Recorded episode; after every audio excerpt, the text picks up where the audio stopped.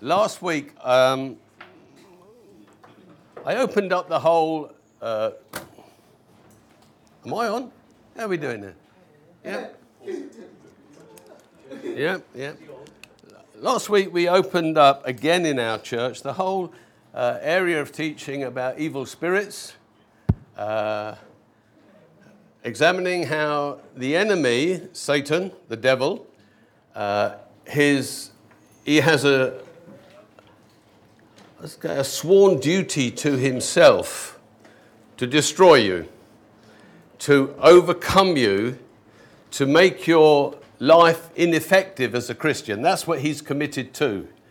And so we examined some of those things, and I want to uh, just uh, expand on that a little bit more today. There's a verse of scripture I direct you to. Jesus only mentioned the church twice in the Gospels. He left the, the bulk of all the understanding about the church to Paul and the other writers that came after him.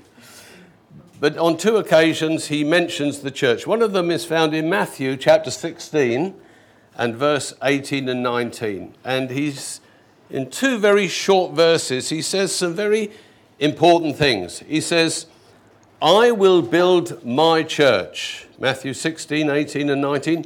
I, Jesus, I will build my church, and the gates of hell will not overcome it. The gates are the places of authority. So he is stating that Satan and all his structures, uh, the authority that he exercises over fallen angels and demons and everything else in this earth, he says his authority will not overcome the church that Jesus Christ is building. That's good to know. But he's going to be committed to seeking to overcome it until Jesus comes again. So don't be surprised when you come under attack. In some ways, it's a commendation that you're having a go.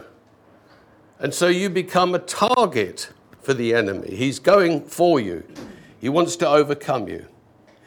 Then he goes on to say, I will give you the keys of the kingdom of heaven. So he makes these statements. Now, four things we can draw out from this. The church of Jesus Christ is a physical expression of the kingdom of God. The kingdom